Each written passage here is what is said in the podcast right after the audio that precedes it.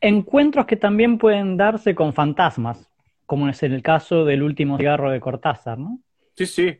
Y fíjate que de todos los escritores argentinos, Cortázar es el que menos frecuento, paradójicamente.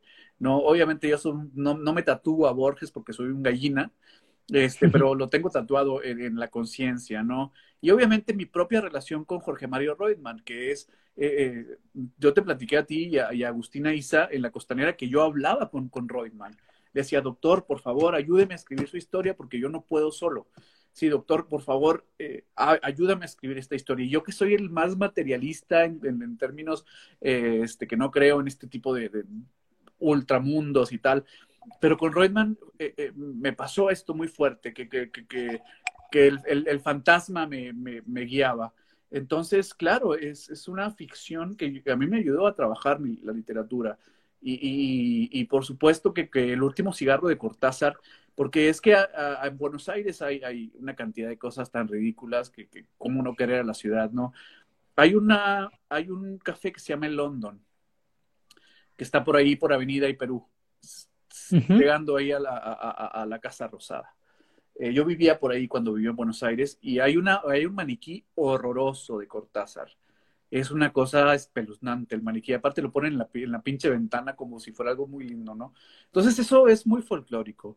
Yo fui a tomar unas fotos, ya me iba de Buenos Aires en el 2008 que vivía allá, y tomé unas fotos de la fotografía de Cortázar. Y la fotografía parecía que estaba encendido el cigarro y que estaba fumando un último cigarro conmigo, Cortázar. Entonces me permitía hacer un encuentro con Cortázar. Lo hago hablar muy poco a Cortázar para no joder. Pero claro, al final de cuentas es estos fantasmas que se ponen entre el horror y el sujeto, ¿no? Si tú lees bien el cuento, Cortázar se pone en la ventana y ahí llega el horror.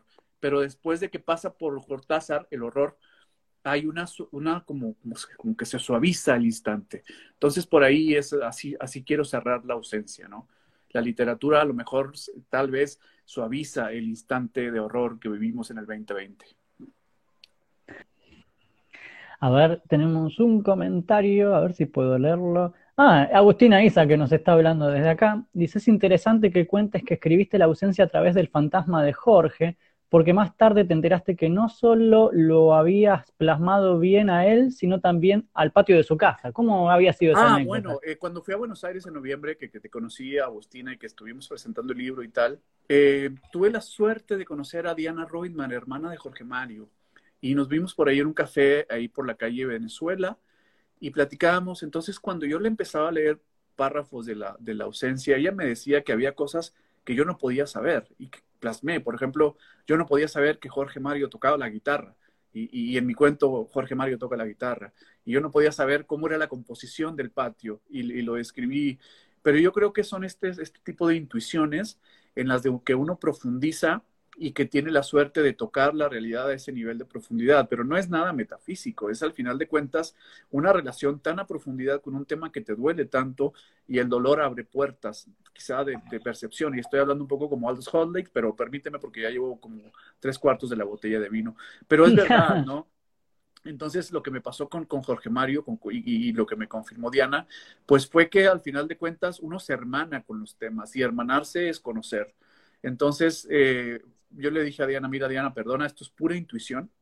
Yo no hice una investigación periodística tan profunda, quería hacer una ficción y la figura de Jorge Mario a mí me afectó de una manera muy potente, pero al final de cuentas logré describir algunas cosas que me llegaron como por ensueño, Fernando.